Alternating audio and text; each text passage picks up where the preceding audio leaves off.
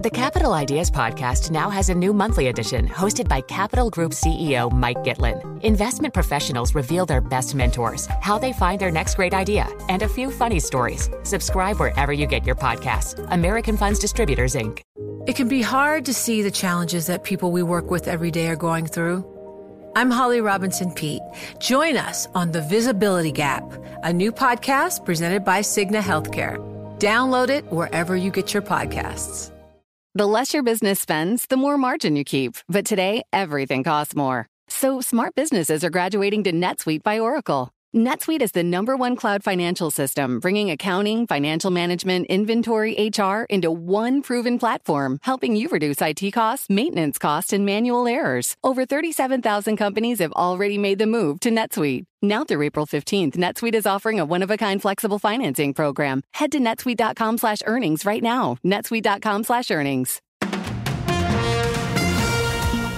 This is Bloomberg Daybreak Europe for this Thursday, the 27th of April in London. Coming up today. Can First Republic last? Troubled lenders' shares hit an all-time low as authorities debate its future. Banking bonanza. Barclays and Deutsche Bank report earnings. Meta better. The social media giant returns to growth after 3 straight quarters of declines. CBI to be renamed. Game over for Activision deal and PwC's $1 billion accountant. Those are the stories we're looking at in today's papers, and I'm Leanne Gerrans. Plus, plain bad news, why the cost of air travel is going to remain higher for longer. That's all straight ahead on Bloomberg Daybreak Europe. The business news you need to start your day in just one 15-minute podcast on Apple, Spotify, the Bloomberg Business app, and everywhere you get your podcasts. Good morning, I'm Stephen Carroll. And I'm Caroline Hepke. Here are the stories that we're following today. First Republic shares hit an all-time low as regulators weigh down rating the bank. Shares fell by 30% when Bloomberg broke the news that US regulators are considering limiting the bank's access to the Fed's discount window and an emergency facility launched last month. The stock's now down by 95% since the start of the year. J.P. Morgan Asset Management CIO Bob Michaels says the US banking sector is in crisis. It's somewhat naive to say that this is just limited to First Republic. If you step back and think about it, this should never have happened. This went after the most heavily regulated, capitalized industry on the planet, banking. And the regional banking system, I think, is quite vital to the U.S. So I think it is a crisis.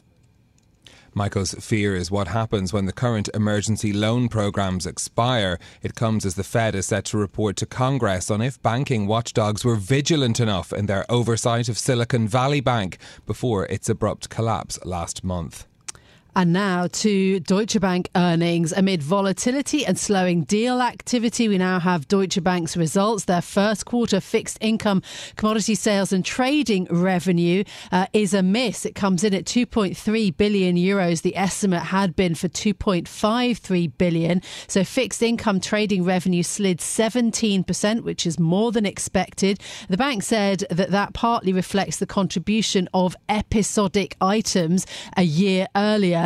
In terms of the goal, though, for cost-cutting, interesting that Deutsche Bank has increased that goal for cost-cutting from 2 billion euros up to 2.5 billion euros by 2025, so stepping up their game when it comes to efficiency. The results from Deutsche Bank. Meta, meanwhile, added to big tech's good news. The parent company of Facebook, Instagram and WhatsApp shares surged 12% post-market after sales returned to growth and user numbers beat. The story from Bloomberg's Charlie Pellet. It signals the beginnings of a recovery in digital advertising. First quarter sales rose to $28.6 billion, a return to growth after 3 straight quarters of declines. That compares with the $27.7 billion that analysts had projected on average. Meta is working to move faster while cutting costs in what CEO Mark Zuckerberg has dubbed the year of efficiency. A slowdown in advertising demand over the last year forced the social media giant, which owns Facebook, Instagram, and WhatsApp, to slash headcount and reduce spending. In New York, Charlie Pellet, Bloomberg Daybreak Europe. In more tech news, Samsung Electronics fell after profits missed and its chip division posted a record quarterly loss. Its net income for the quarter also came in lower than anticipated at a little over $1 billion. The world's dominant storage chip maker says that it won't give annual guidance on memory chips, citing economic uncertainties. Samsung sees demand for storage components improving only gradually, with a recovery in smartphones and displays in the second half of the year driven by China. Chinese President Xi Jinping has spoken with Ukraine's Volodymyr Zelensky for the first time since Russia's invasion began. Zelensky hails the move as a foundation for peace. There is an opportunity to give new energy to our relations between Ukraine and China. There's an opportunity to use China's political influence to restore strength to the principles and rules on which peace should be based. Ukraine and China, like the vast majority of the world, are equally interested in the strength of the sovereignty of nations and territorial integrity. The symbolism of the call was important for both leaders, although reports suggest there were no major breakthroughs during the conversation. She reportedly told Zelensky that negotiations are the only way out of the crisis. Now to UK news. A think tank has found that lost earnings due to long-term sickness is costing the UK billions of pounds. The Institute for Public Policy Research estimates that £43 billion was lost in 2021, amounting to around 2% of gross domestic product. OK, those are a few of our top stories then this morning. I am watching, though, on a slightly lighter note, the flight websites to try to get my summer travel deal sorted. I may be waiting in vain, though. Why are flights so expensive? Well, look, this is part of the conversations, actually, that we had with Willie Walsh and Maiata last week at the Bloomberg New Economy Gateway Europe event in Ireland. Yeah. And there's a couple of factors involved in this. And it's something that we've heard also from the likes of EasyJet in their results so far as well. So part of it is actually due to the planes themselves, the shortage of spare parts being a big issue, and trying to get some of those planes back in the sky is something that's costing airlines a little bit more. So many were grounded. Exactly, and there's been kind of still an ongoing hangover from that due to the supply chain disruption that came after that as well. Michael O'Leary from Ryanair among those, saying that ticket price is likely to stay elevated for several years. Yeah, also I did note that Heathrow's CEO John Hollandkey was speaking to Bloomberg's Siddharth Phillip and saying that actually business travel hasn't rebounded.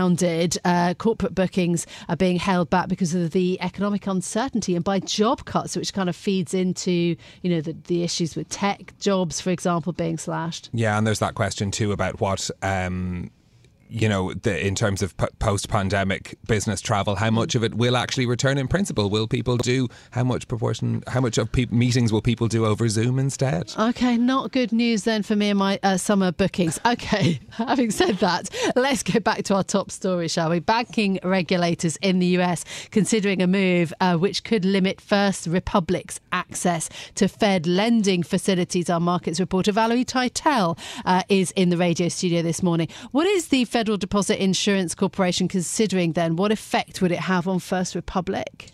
So they're essentially looking at downgrading them in their private scale in a way that will prevent them from using the Fed's discount window, because essentially it'd be take too much credit risk on for the Fed to lend to them.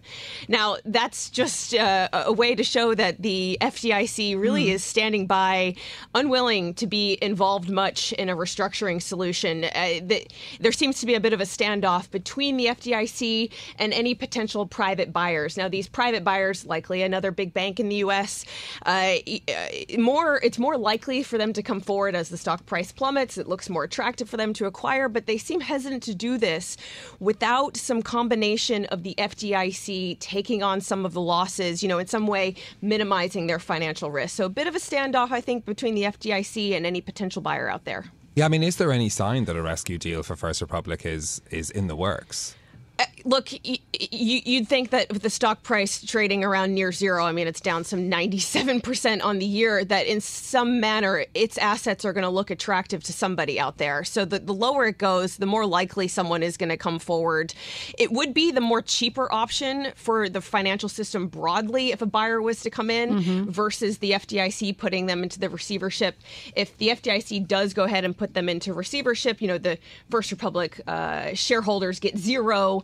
And then the the loan book will be chopped up and divested, probably at a big loss. Now, remember, the FDIC is already sitting on $30 billion of losses from the first three bank failures. So you can see the reason why they're unhesitant to take on more losses. OK, how's it all playing out then in broader markets?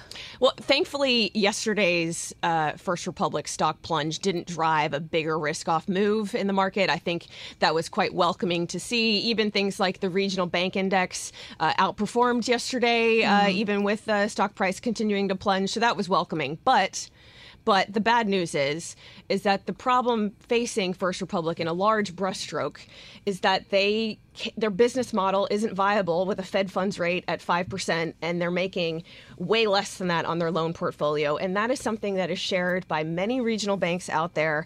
And a lot of people argue that, you know, this necessarily isn't going to turn around until we see the Fed cutting rates and make that cost of funding for these regional lenders less. So, you know, we could be in for quite a long slog where it's just, you know, one small lender after another coming into trouble. OK, Valerie Tytel, our markets reporter, thank you so much for joining us with the details of that story. Now for one of our big interviews this morning. When Credit Suisse collapsed, the next European bank to draw the market's fearful eye was Deutsche Bank. But in earnings out today, the corporate bank posted the best quarter since its turnaround started. But it has also stepped up cost savings and is avoiding any share buyback as it braces for volatility. Deutsche Bank's Chief Financial Officer, James von Moltke, has been speaking to Bloomberg's Manus Cranny, and Manus began by asking him why the bank is holding back when it comes to that share buyback idea. Well, let me take you back to February 2nd, where we announced a decision not to pursue a repurchase in the early part of the year. We think that was the right decision and prudent, given that we were cautious about the outlook for 23, and we had some model changes that were coming. If I fast forward to today, what has changed? We think the outlook is a little bit more clear. We've gone through some turbulence, but we can see the way forward. Our step off from a capital ratio is better than we'd anticipated, and I think we have more visibility into the model outcomes that are coming down the pike. So to your point, we now have the confidence to move forward as a management team. We've engaged in a dialogue with our supervisors and intend to move forward in the second half of the year with a buyback. Well, will you move forward with pace? Will it be in the third quarter? I mean, Credit Suisse imploded. UBS is on a technical pause. Do you just have cover to be cautious? Well, as I say, I think we made the right decisions at the time. Yes, we're not going to be sort of definitive about timing and amount, but our goal is to frankly execute on the capital plan that we shared with investors last March, and do so as quickly as possible and as prudently as possible. You've upped the cost cuts from 2 to 2.5. How fast will they be delivered, and where? And what does it mean for jobs? Look, we're working on this right away. Today, we're announcing a reduction in force in our senior management layers. We're announcing a streamlining of our mortgage platform. We're taking some management changes, some actions in our management, also to concentrate the ownership, if you like, of the cost base. Essentially moving forward on executing the plans we have and going further into the cost base. We'd started to talk about that again in February. What you see here is a management team that will always work on the cost base to deliver better outcomes for shareholders where we can. March will be etched on our mind as a month in which volatility in banking was really quite frightening. Credit Suisse imploded. You've upped your liquidity buffers. What is the biggest consequence of Credit Suisse and the attack on your stock? Do you need to build now consistently on the liquidity buffer as a result of that one day and that one attack? I think we need to communicate more clearly what the liquidity buffers mean, because I think the market doesn't understand just how conservatively capitalized and how liquid the banks are, especially the globally systemically important banks are. So let me talk about Deutsche Bank for a second. Our capital and liquidity ratios improved during the quarter, which I think speaks to the resilience, the stability of our balance sheet, and the tools we've built to manage these things over the years. But to your point, I don't think that there are actually changes needed in the regime that we operate within. I think what we need to do is help our counterparties and our clients and the public at large understand just how conservative the stress scenarios are that we manage the balance sheet to. Switzerland has a mega bank. Credit Suisse, UBS. Does Germany need a mega bank? Germany has a leading, globally, systemically important bank with a set of capabilities that are unique to our market and that we think we can execute as a strategy supporting our economy. But will there be more pressure on you now to look for a deal to grow in size, or will you not be hurried or harried? I would say we won't be hurried or harried. I do think there are benefits of scale in our business, and I think we've been consistent about that feature of our strategic landscape. Mm-hmm. But we've also been consistent about talking our strategy, our execution, and really making Deutsche Bank the best it can be, which I think also prepares it to be a participant in consolidation over time. That week, 2 weeks of sheer angst around Credit Suisse saw major movements of deposits and assets around the banking system. Your deposits dropped in the quarter. I need to understand, was there an exodus of deposits around the Credit Suisse time, or was it flicking into money market funds? Define the deposit scenario at Deutsche. Well, it's interesting. There were a lot of movements going on during the quarter in deposits, much of which we see as a normalization of deposit balances in the industry relative to high balances at the end of last year. The central banks are draining liquidity from the market. Interest rates are moving, making alternative investments more valuable than deposits. And so there's a lot going on. We had a 4% reduction in deposits during the quarter from a relatively high level, frankly, in line with the market as we see it so far.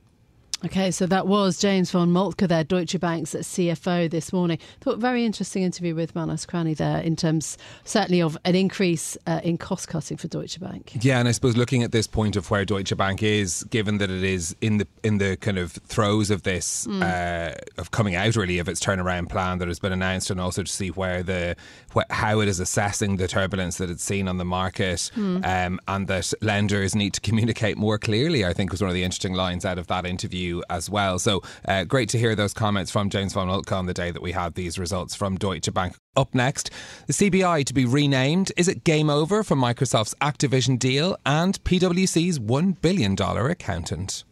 Join Capital Group CEO Mike Gitlin for a new monthly edition of the Capital Ideas podcast.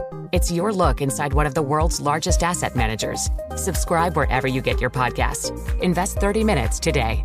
American Funds Distributors, Inc. Success is more than a destination. It's a path you take one step at a time. It's dedication, it's fortitude, and it's the work, passion, and grit inside of us that comes before all recognition. That's what Stifel has been doing for over 130 years, and it's why Stifel is one of the fastest-growing wealth management firms in the country. And Stifel goes beyond traditional wealth management to offer you a full suite of banking services, direct access to one of the industry's largest equity research franchises, and a leading middle-market investment bank. Quietly, yet strategically, Stifel has built a company and culture unlike any firm on Wall Street. Because success is the drive it takes to keep pushing. It's the passion to keep investing. It's the best of each of us made better by the best in all of us. And that is where success meets success. Find a financial advisor at Stifel.com. That's Stifel.com. Stifel, Nicholas & Company, Incorporated. Member SIPC and NYSE. You know success when you see it, or you think you do. The people in the spotlight, athletes, actors, artists. But what about the people behind the scenes? The ones who make it all happen. The lighting engineers, the sideline photographers, the caterers. They're small business masterminds. And if there's one thing they have in common, it's making their money work harder. That's why they have a business bank account with QuickBooks Money, where they are now earning a generous 5% annual percentage yield. Yes, 5% APY. Making your money work as hard as you do? That's how you business differently. Learn more about QuickBooks Money at quickbooks.com/5APY. Banking services provided by Green Dot Bank, member FDIC. Only funds and envelopes earn APY. APY can change at any time. Now, the paper review on Bloomberg Daybreak Europe. The news you need to know from today's papers.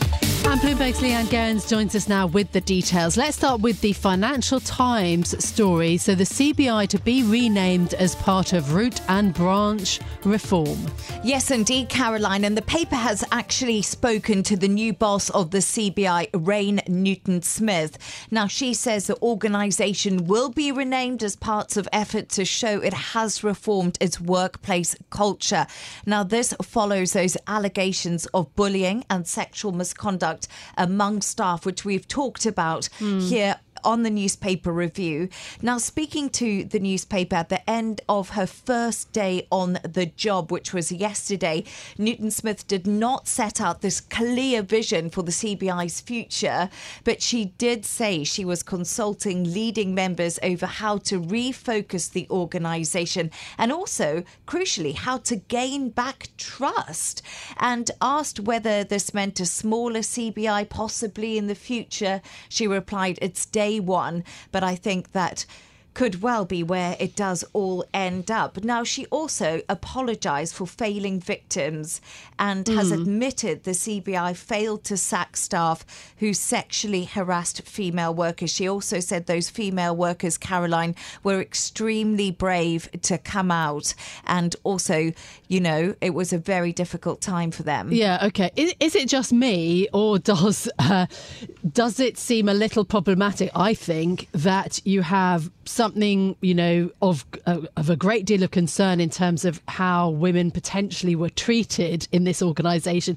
And then, you know, you have a woman appointed as head of the organisation to apologise for that treatment. I don't know. It strikes me as quite a difficult thing to have to do, and a difficult ask for that individual, who obviously is well known because she was the chief economist at the CBI for so very long. And I think that's quite problematic. Well, Caroline, I don't think you're the only one who thinks that's problematic. Some people are really questioning whether Rain Newton-Smith, as you said, a former employee and the chief executive committee member once before, is the right person to lead the organisation through the scandal at the moment. She worked for the CBI actually for 9 years before briefly leaving in March to work for Barclays. She's back now, but extremely big job. And as you say, someone already from within the institution is the right person to take this forward. She seems to have the focus to want to do that. So maybe we just have to see how the rebrand and the renaming plays out. Yeah, it was certainly a big challenge ahead for her and for the future of that organisation, as we've been reporting as well. Let's go to the Telegraph next, Leanne. Britain accused of being closed for business after blocking £55 billion Microsoft mega merger. Yeah, major blow for Microsoft. Now, the Telegraph says one of the world's biggest companies, Activision Blizzard, has launched this furious response,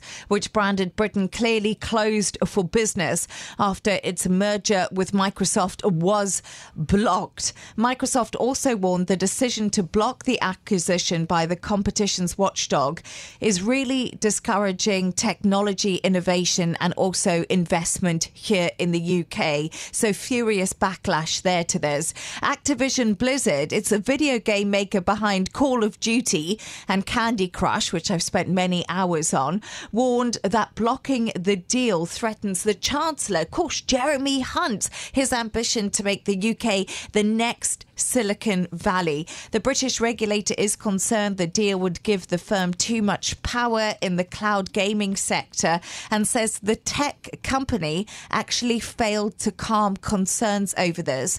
Now, if that merger went ahead, Microsoft will have become the third biggest gaming company by revenue behind China's Tencent and Japan's Sony. So this would become absolutely massive. Great piece by a Bloomberg opinion columnist covering deals, Chris Hughes. He asked the question, you know, the UK regulators turned down this acquisition, but can it withstand appeal? So we know Microsoft is working aggressively to appeal the decision. OK, and then I feel like saying, mwahaha, the Times says PwC to invest $1 billion on AI bean counters. You called it $1 billion accountant. Well, Caroline, PwC has now become the latest business. It's not the only business, it's the latest business to turn to artificial intelligence. And it's announced plans to invest $1 billion in this AI technology, and that will be over the next 3 years. Now, it wants to automate parts of its audit, tax, and consultancy services in its US business. The Big Four accountant will work with a Microsoft-backed OpenAI,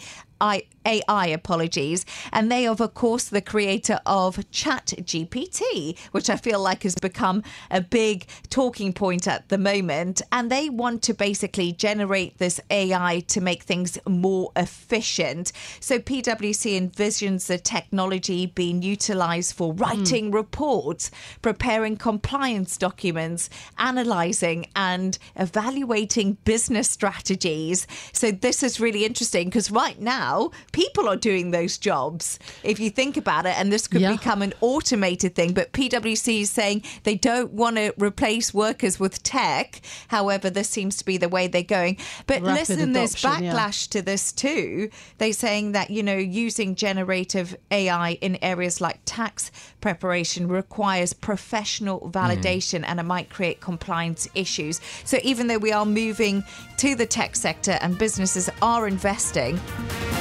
This is Bloomberg Daybreak Europe, your morning brief on the stories making news from London to Wall Street and beyond. Look for us on your podcast feed every morning on Apple, Spotify and anywhere else you get your podcasts. You can also listen live each morning on London DAB Radio, the Bloomberg Business app and Bloomberg.com.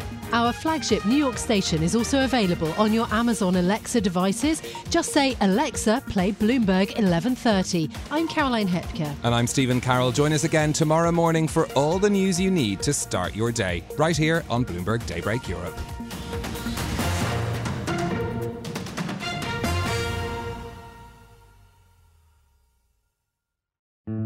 Osage County, Oklahoma is getting a lot of attention right now. It's the setting of Martin Scorsese's latest film, Killers of the Flower Moon.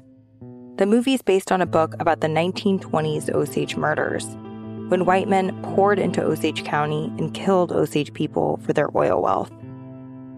I'm Rachel Adams-Hurd, the host of In Trust, a podcast from Bloomberg and iHeartMedia.